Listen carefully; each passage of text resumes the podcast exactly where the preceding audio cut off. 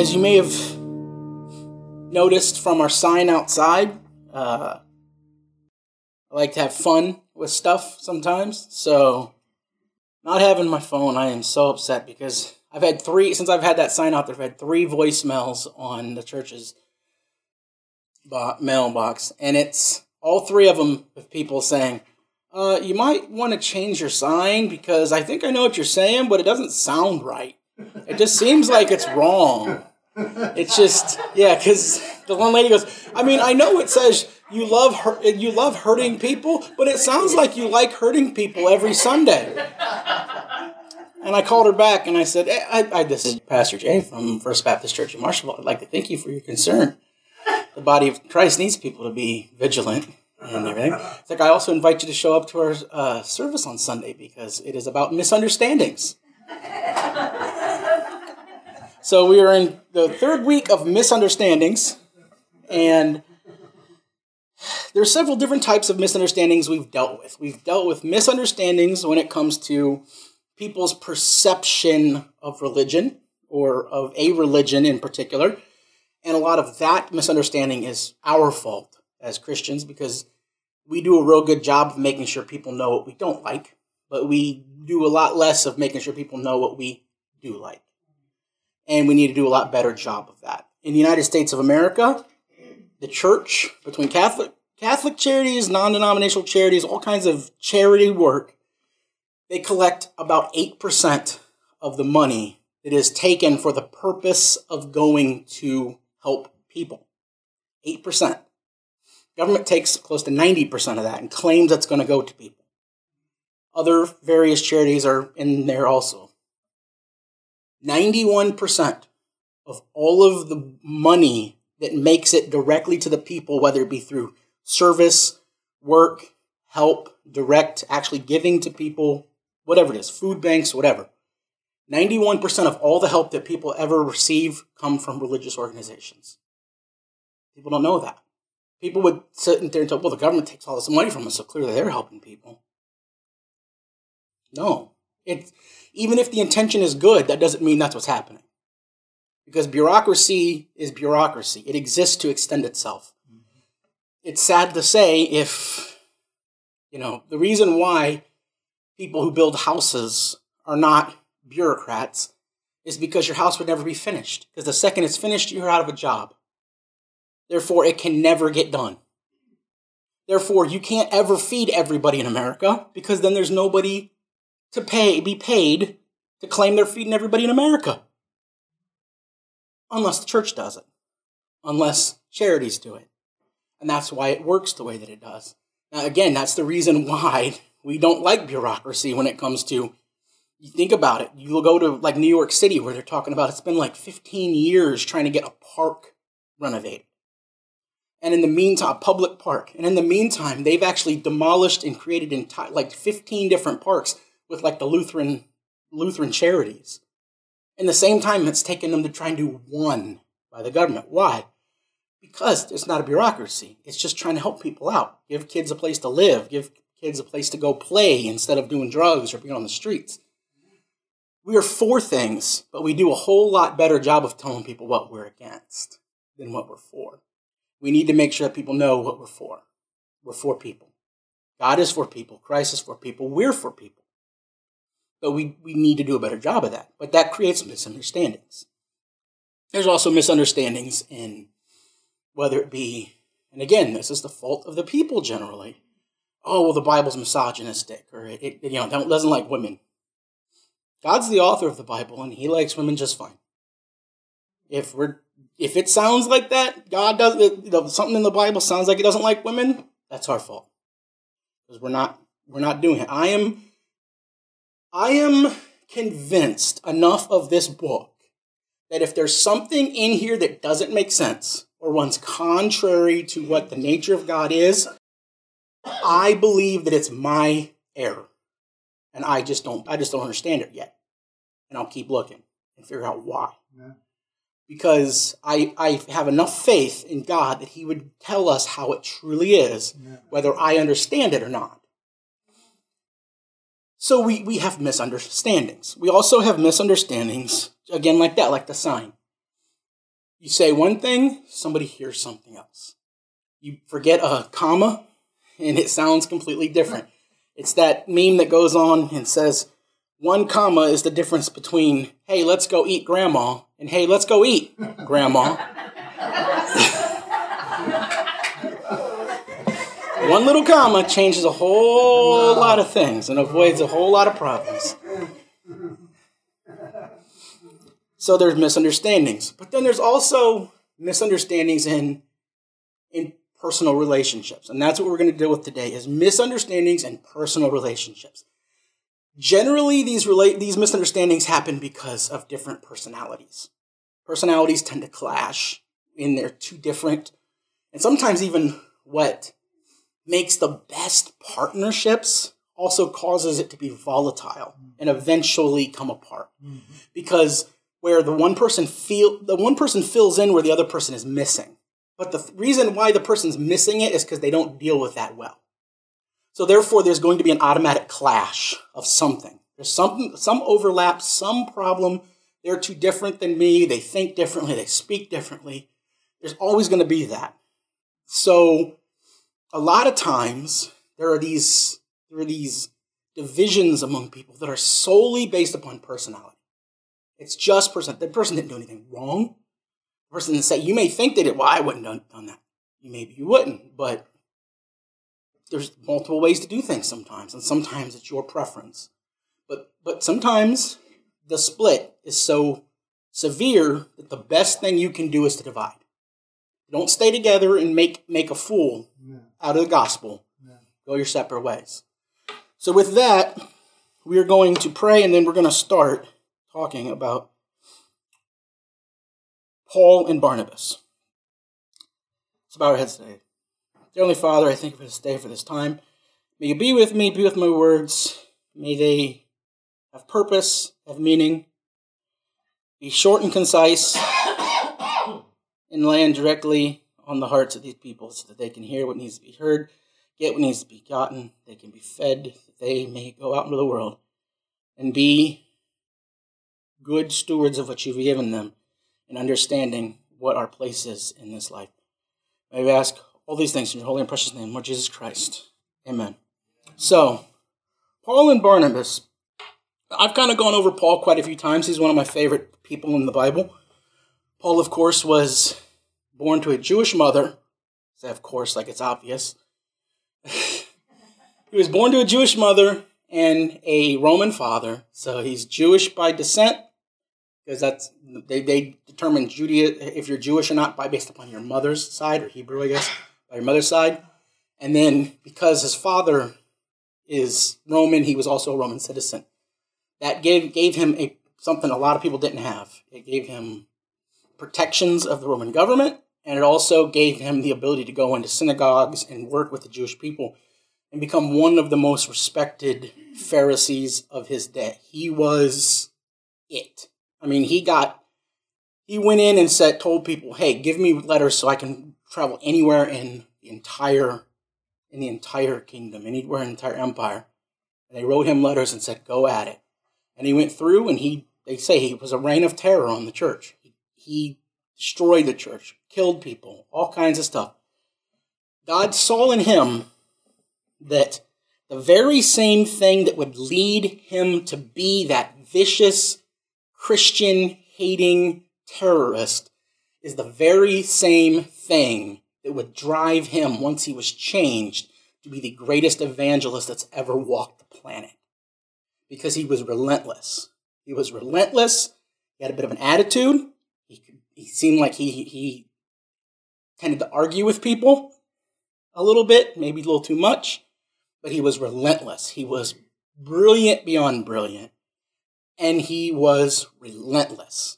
Everything he did, just go, go, go with no fear. Now we have Barnabas. We in Acts 4 36, which we're not going to go there, says that his real name was Joseph. He was a Levite living on Cyprus.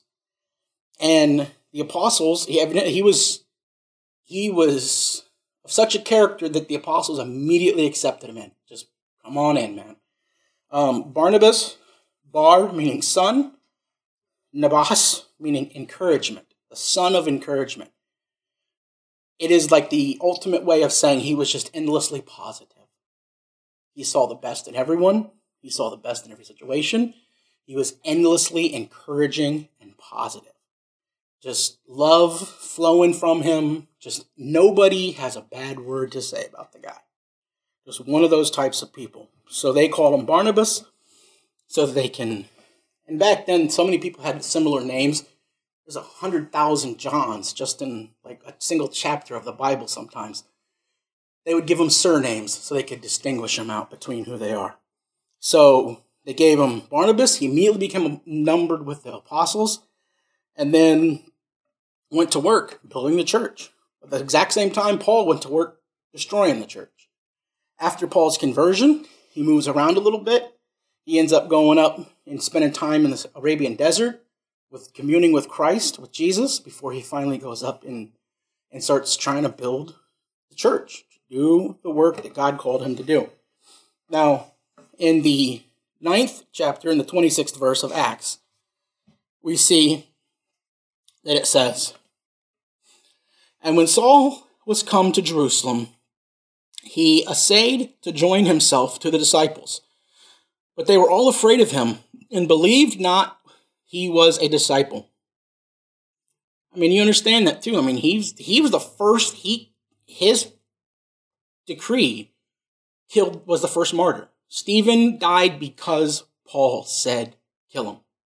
And from that point on, it opened up a bloodbath.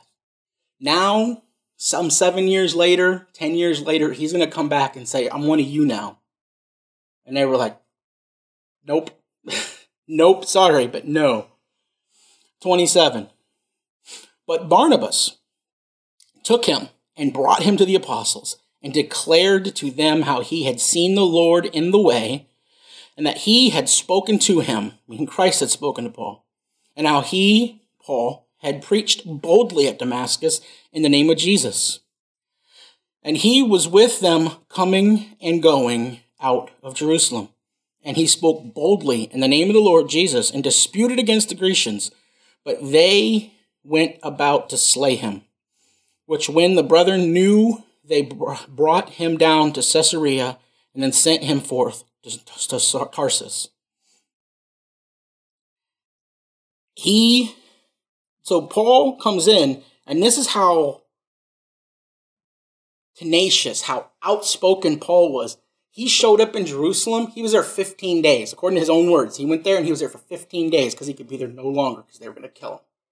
Because he was relentless. He walked in and he started preaching the gospel boldly in places he wasn't supposed to preach it saying it, and he was he would go into the synagogues and dispute openly with the Jewish leaders.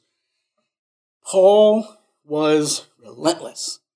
And Barnabas said, in his endless positivity, said, We can trust him. I know it. I know it. We can trust him. He's, he's a good man. I, I promise you. He's a good man. And because of that, he started to preach. They gave him like a little leeway, and immediately he caused a problem with, with throughout and they, they, they wanted to kill him. The authorities wanted to kill him.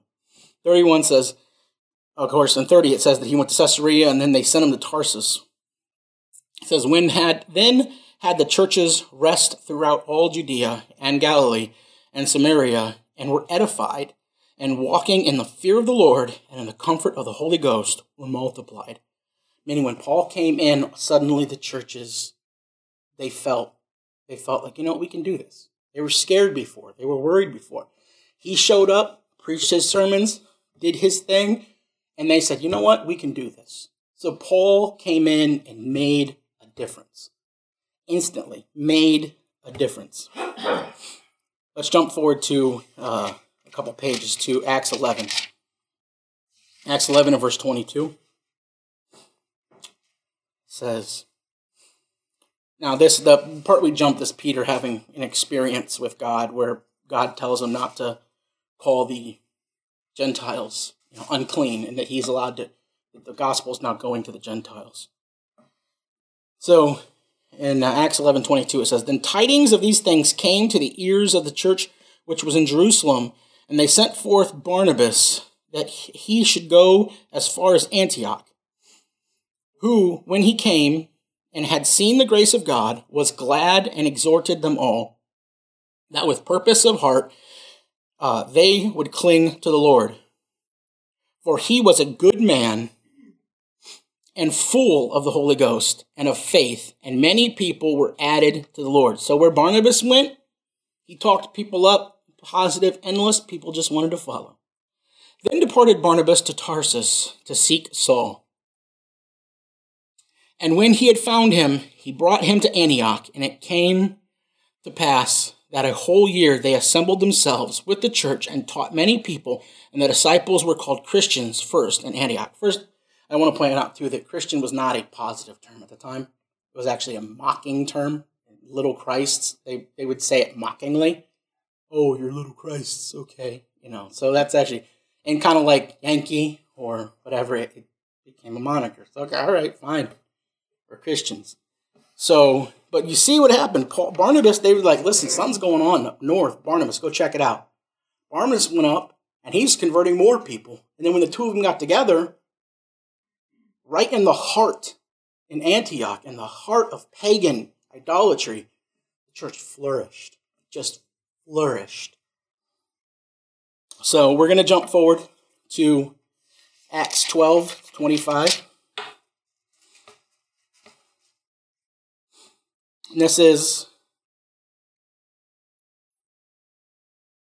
where uh, they decide that they're going to you know, come back to Jerusalem and do this whole thing. It says, and Barnabas and Saul returned from, from Jerusalem when they had fulfilled their ministry and took with them John, whose surname was Mark. That is John Mark. That is the Mark who wrote the Gospel of Mark. That is Barnabas' cousin. He wrote the Gospel of Mark, and that's they brought him along with them. He was a young kid at the time, very young kid, and they decided they were going to try and do a ministry, do a mission. So they went ahead and and decided they're going to bring him with them. So we're going to continue on in the first verse of the next chapter, 13.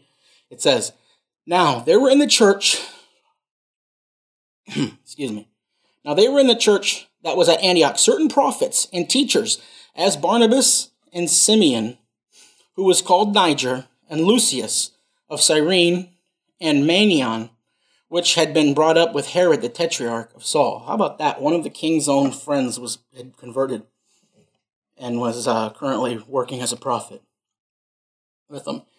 Two, as they ministered to the Lord and fasted, the Holy Ghost said, Separate me, Barnabas and Saul, for the work whereto I have called thee. And when, the, and when they had fasted and prayed and laid their hands on them, they sent him away. So they, being sent forth by the Holy Ghost, departed to Seleucia, and then from there they sailed to Cyprus and when they were at uh, Salamis, they preached the word of God in the synagogues of the Jews, and they had and they had also John to their minister. So that means helper. He was he was there to, to help them out. And when they had gone through the Isle of Paphos, they found a certain sorcerer, a false prophet of the a Jew whose name was Bar Jesus. You know what? I'm going to skip this part just because it's not important, but Bar Jesus, this was a, a guy who, by the way, Bar Jesus, son of Jesus. Um, but he, this was a guy who was claiming to have special powers and, and whatnot. But they end up converting his sidekick. We're going to jump forward to the 13th verse because that's important. It says, Now when Paul and his company were loosed from Paphos, they came to Pergam and to Pamphylia, and John departed from them and returned to Jerusalem. Now that departed is a nice way of saying he got homesick. He left in a hurry. So they reason why there was three of them is because you need somebody to help carry the, you know the sacks. You need somebody to help move with you. You need somebody to, to, to and especially a young lad with you to just you know here you can carry this. We can. Paul was helping pay their way by being a tent maker.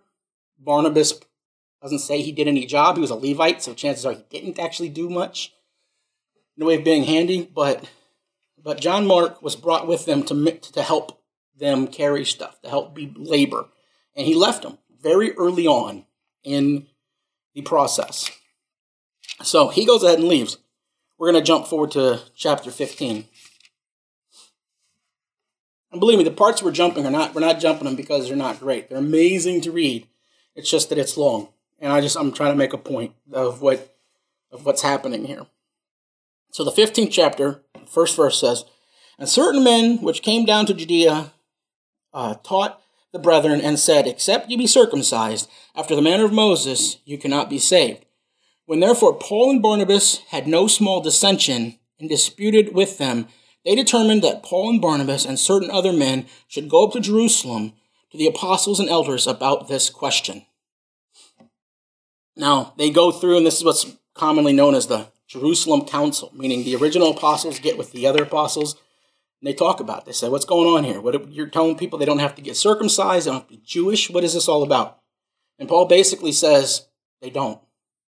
It doesn't do anything. And, and tells them, listen, just proclaiming the gospel, the Gentiles are getting saved. And filled with the Holy Ghost, James, the brother of Jesus, and Peter say, you know what? Think you're right. We agree with this. You don't have to worry about telling the Gentiles that they have to be circumcised first, they have to become Jewish first. You don't have to do any of that. The 22nd uh, verse says Then it pleased the apostles and elders with the whole church to send chosen men of their company to Antioch with Paul and Barnabas, namely Judas, surnamed Barsabbas, and Silas, chief among men among the brethren.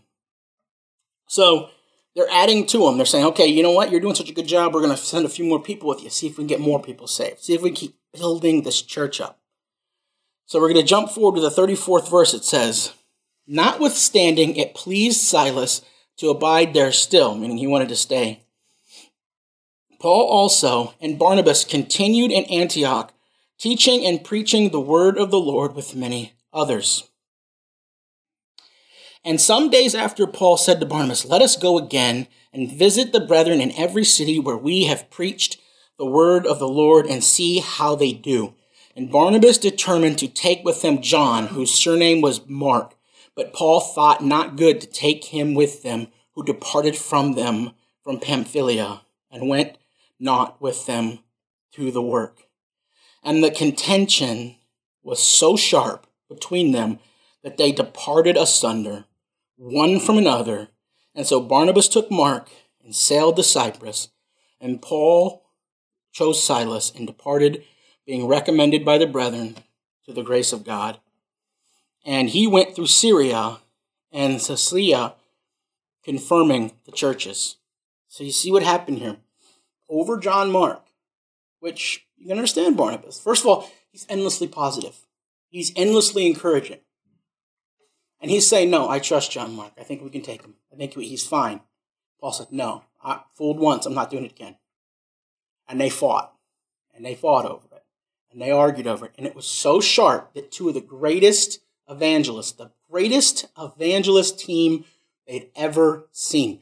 There's no nothing in the in the book of Acts lends us to believe Paul ever had the same amount of success after splitting with Barnabas that he had before the greatest evangelizing team was split over something as simple as, hey, let's bring the kid along too. And they couldn't get over it. Think about how John Mark felt. That because of him, they split up. They, they split. And he was a young guy. He was not older like the rest of them, who were up towards their 40s. He was he was a young he was a young kid at the time and he split them up. It was sharp. It was so sharp that they decided to go in opposite directions. They started basically and went in a big circle, going west across the, the water and then coming back around through. Basically, Barnabas went with this head. They said they couldn't decide. And so Barnabas said, okay, fine. I'm going this way and I'm going to confirm these churches. And Paul said, okay, fine, I'm going that way. And they went, so Paul went back the way they came and Barnabas went the original way. So they would go up. And it says they never even met back. It never mentions them meeting up again, so we don't know what happened with that. We do know through historical accounts that Barnabas lived a long life, wrote many books, many writings, was a very, you know, influential person in the church for a long time, the rest of his natural life. Paul, we know Paul. I mean, he went through ends up having a audience with Nero, and you know ends up dead because of it. But the greatest evangelistic team ever, Barnabas, who it said filled with the Holy Ghost. Paul, filled with the Holy Ghost. And they had a dissension so sharp they split over it. Sometimes that happens. Sometimes the split, the, the, the difference is so bad you can't help but split because you're going to make a fool out of God's ministry if you don't do anything else. Yeah. Sometimes you have to split. It's sad. It shouldn't happen often. If it keeps happening over and over and over, there's a problem. And it find the common denominator. But if it happens, it happens. Sometimes the, the, the it's the, the the hurt is so deep. It goes it just in one just won't give, and the other just won't give. And the best thing you can do is split. Sometimes nobody's wrong. Sometimes there's really no wrong person. Is Paul really wrong for saying, nah, I don't want him to go? I mean, he did exactly what he said. Well, he left us once. Paul, and Barnabas is going, yeah, but I know the kid. He's a good guy. I know uh, he's young. Give him a second chance. Is he wrong? Sometimes there's just, you can't get over it, though. And the best thing you can do is split and just go your own way. You're still brothers and sisters in Christ. You're still, you know, you don't have to hate the person. You don't smear them. You don't do anything. You know, Paul's never spoken of as saying a bad word about Barnabas. He never says a bad word about Barnabas. And yet the dissension was bad enough that they split. I want us to go to 1 Peter in the fifth chapter.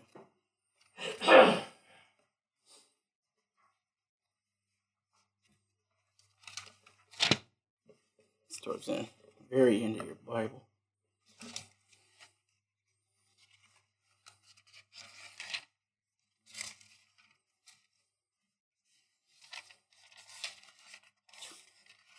Peter's so short in my Bible, it's like a page and a half.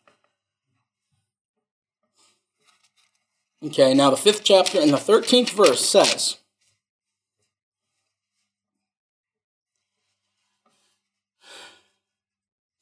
Now, the church that is at Babylon, we don't know what that means. He's probably referring to the church that was in Jerusalem.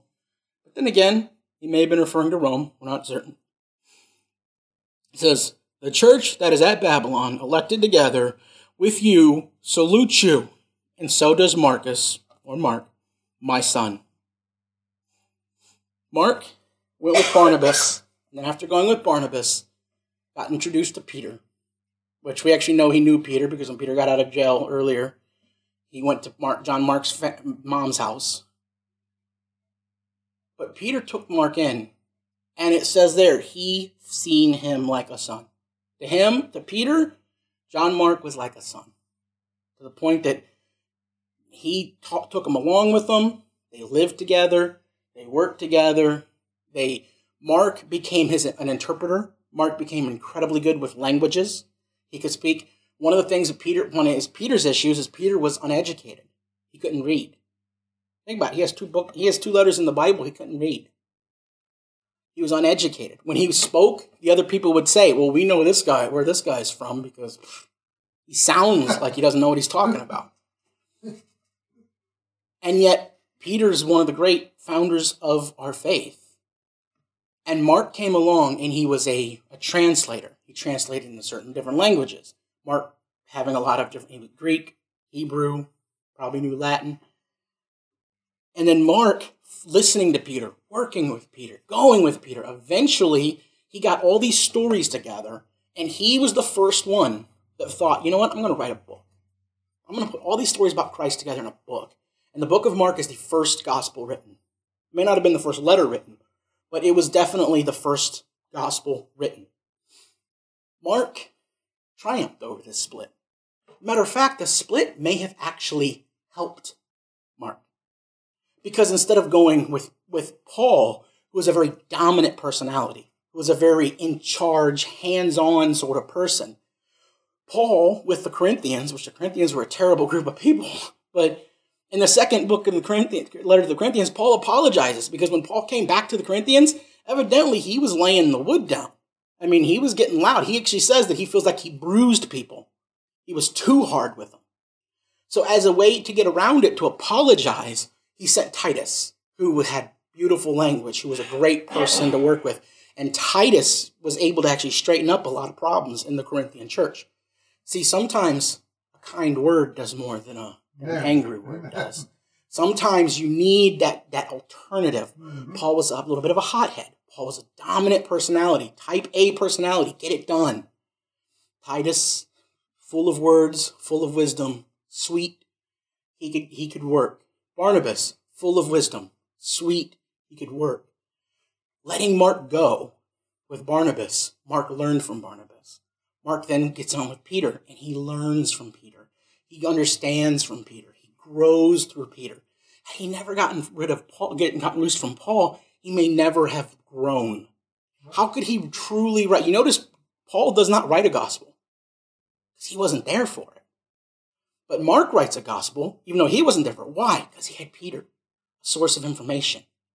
He had Peter to help strengthen his faith, to grow him as a person, to show him what leadership was.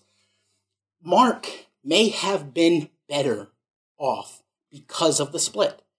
God, we, we think was terrible. Wow, the greatest evangelistic team ever. God had a better thing in mind. Mm-hmm. The split may have hurt. It may have hurt them. It may have, they might have had bad feelings for a while afterwards. But God had something better in the works. Yeah. A way to mature, a way to grow the church in a way that it wouldn't have grown otherwise. Sometimes the best thing you can do is you can is to move out from underneath the person who started you out. Sometimes you have a preacher and he starts a young kid out. The kid can only grow so much because the preacher is there. He has to he has to step out on his own before he can fully mature and grow. So John Mark, think about how he must have felt that first day knowing that he split up this group. And yet, seven, eight years later, he would write the gospel that would be in our Bible today. He would inspire Matthew and Luke to write their gospels because Matthew and Luke both take from Mark. He was he did a lot of great things, turning something from a bad situation into a good situation. Why? Because the Holy Spirit was in them, was leading them throughout it. Sometimes the split is not as bad as it seems because from us, we we see it in our momentary situation. We see just this momentary thing. But see, God, maybe He sees it as multiplying. Yeah.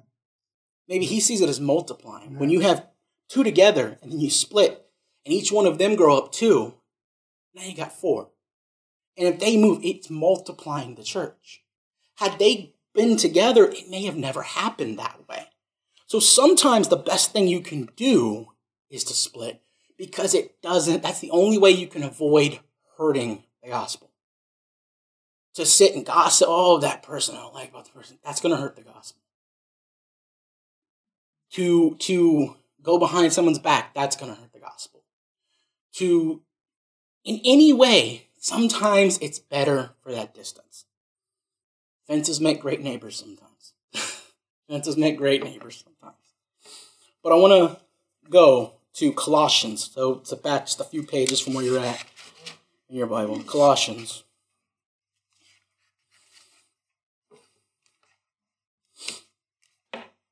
This is what is known as the uh, the prison letters by Paul. Paul was in prison in the mid 50s, and he wrote uh, four letters while he was in there to several people. Several reasons for it. And you can tell too because they're very similar in theme that he was writing them trying to just get out the good word, get out what's going on. But Colossians chapter 4.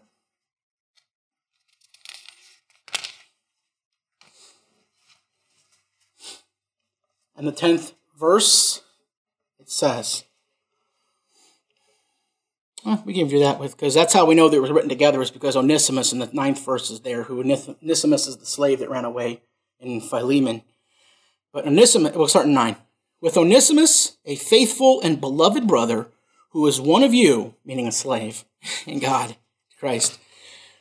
They shall make known to you all things which are done here, meaning that's who he sent, because he's in prison, obviously. And Aristarchus, my fellow prisoner, salutes you, and Marcus, sisters, the sister's son of Barnabas, touching whom you received commandments. If he come to you, receive him. We're talking about he's in prison. He's saying, I'm sending people out. And by the way, if you see Marcus coming out with you, receive him. He even talks about the fact that he, you know, which whom you receive, touching whom he received commandments. So Paul knew about the fact that Mark had written the gospel. And he's saying, the guy who wrote the gospel that you guys are reading, he, I'm sending him out. Because Paul didn't know if he was getting out of prison. So he's sending people out. Luke is there, he's sending him out. Onesimus is there, he's sending him out. He's sending, he's sending all the Aristarchus, he's sending all these people that he collected. Paul, and obviously, I mean, type A personalities tend to f- get a following. He was bringing these guys up and then he was sending them out. He's in jail, he's like, I don't know if I'm getting out or not. You go here and you bring this. You go there and bring that message. You go there and bring this. And by the way, if any of you see Mark coming to you, accept him. Accept him. So we know that at least here, 10, 15 years later, Paul forgave him. There's nothing to say that he didn't. The division didn't mean that he hated him for the rest of his life. He, right there, you see him, you see Mark, accept him. He's there. He's one of us. He's the one that wrote. See, sometimes the split happens, but there's reconciliation. There's reconciliation. There's a misunderstanding of what's going on. But sometimes the reconciliation, and that reconciliation makes the whole thing sweeter. That, that coming back together makes it so much sweeter. Think about that. Think about if this had never been in here. And I'm just t- telling you about how, oh yeah, and they split. And by the way, but here we're talking about some years later, Paul's talking, and we get to say, they obviously reconciled. There obviously there wasn't this split that was so bad that they wouldn't recommend each other. They recommend each other to, to one another. Yeah. There was a reconciliation. Why? Because they were filled with the Holy Spirit. Yeah. Sometimes you need to separate for a period of time and then you come back together because both sides need to grow. Sometimes it, it, the worst thing you can do is say, okay, it's forever. You need to let the Spirit lead. You need to let the Spirit guide. Yeah. From where we're at, we're going to jump to our right to 2 Timothy 4. This is about 10 years later, 9, 10 years later. Paul is writing writing because he's getting ready to see Nero and he knows he's at the end of his life. Knows he's not going to be around much longer.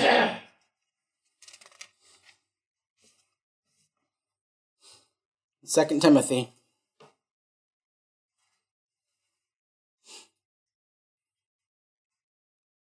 And he's sending this to Timothy, who was the bishop of Ephesus at the time. And he's letting him know, listen, you know, we're doing great things here in Rome. Even while he was in Rome, he was doing great things. Building a church, doing things. Now, he was under house arrest, which means, unlike the other time he was in a dungeon, this time he actually could go outside. He had a big ball and chain that was wrapped to him he'd walk around with and carry.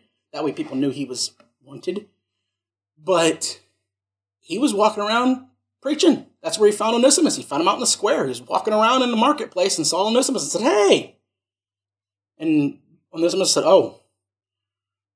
So he's building a church. He's under house arrest and he's going out and preaching every day, going out and doing the thing, building Amen. the church up. Amen. But now times are getting dark. Evidently, Paul wrote the second Timothy knowing that times were short. He didn't have much time at all. So we see in the ninth, starting in the ninth verse of the fourth chapter, it says, Do your diligence to come shortly to me. He's talking to Timothy. I mean, very in, in diligence, haste. 10. For Demas has forsaken me, having loved this present world, and departed to Thessalonica. Meaning, Demas felt scared and he took off running. Now, Crescens to Galatia, Titus to Dalmatia which Titus is going to do his work, do his job. He says, Only Luke is with me. Take Mark and bring him with you, for he is profitable to me Amen. for ministry. Amen. He's profitable for ministry. Yeah. Timothy eventually was evidently working with Mark, and Paul came to the realization that, you know what? Mark, I can trust him. Bring him, I'm going to charge him, and I'm going to send him out because he's profitable. He's profitable to the gospel. There's never a division or a cut too deep that God can't heal it Yeah. if you let him. Amen. There's Amen. never, you know, a it might at the time it tears, a bone might break and it hurts. And it sometimes it hurts worse to reset it than it did when it got broken in the first place. But sometimes it needs that so that it can be profitable. The healing, the scarring is what builds the character Yeah. of people Yeah. oftentimes. It's what builds the character of a church oftentimes. We sometimes need that separation, but don't cast off forever. We need to leave place for the Holy Spirit for reconciliation. Yeah. There may have been things in the past. Someone comes back, can't cast off forever. It's never, say never with God. You never know what He's going to do. God can do all things and he works all things to an ultimate end. We may not understand now. It may hurt bad now. It may look like it's never getting bright ever again. And when I'm preaching this, I'm preaching it to myself because this last few weeks has been tough. it has been tough. I mean, I've almost walked away a couple of times. It has been so tough. I need this more than you guys probably Yeah. do because it's sometimes God puts you through things and it's just to build you because you would not be built other any other way. Yeah. Yeah. And with this, Paul would never have been the Paul we know had this split never happened. Barnabas would never have been the Barnabas he was. And Mark would never have been the Mark we needed had this never happened. What we do for evil, God has a plan for good. Amen. Amen. Don't cast off forever. Keep your heart open all things. We have misunderstandings. What Paul and Barnabas did was just a misunderstanding. With the Holy Spirit, all things are possible, Amen. Amen. including reconciliation, if that's what God wants. As far as I pray.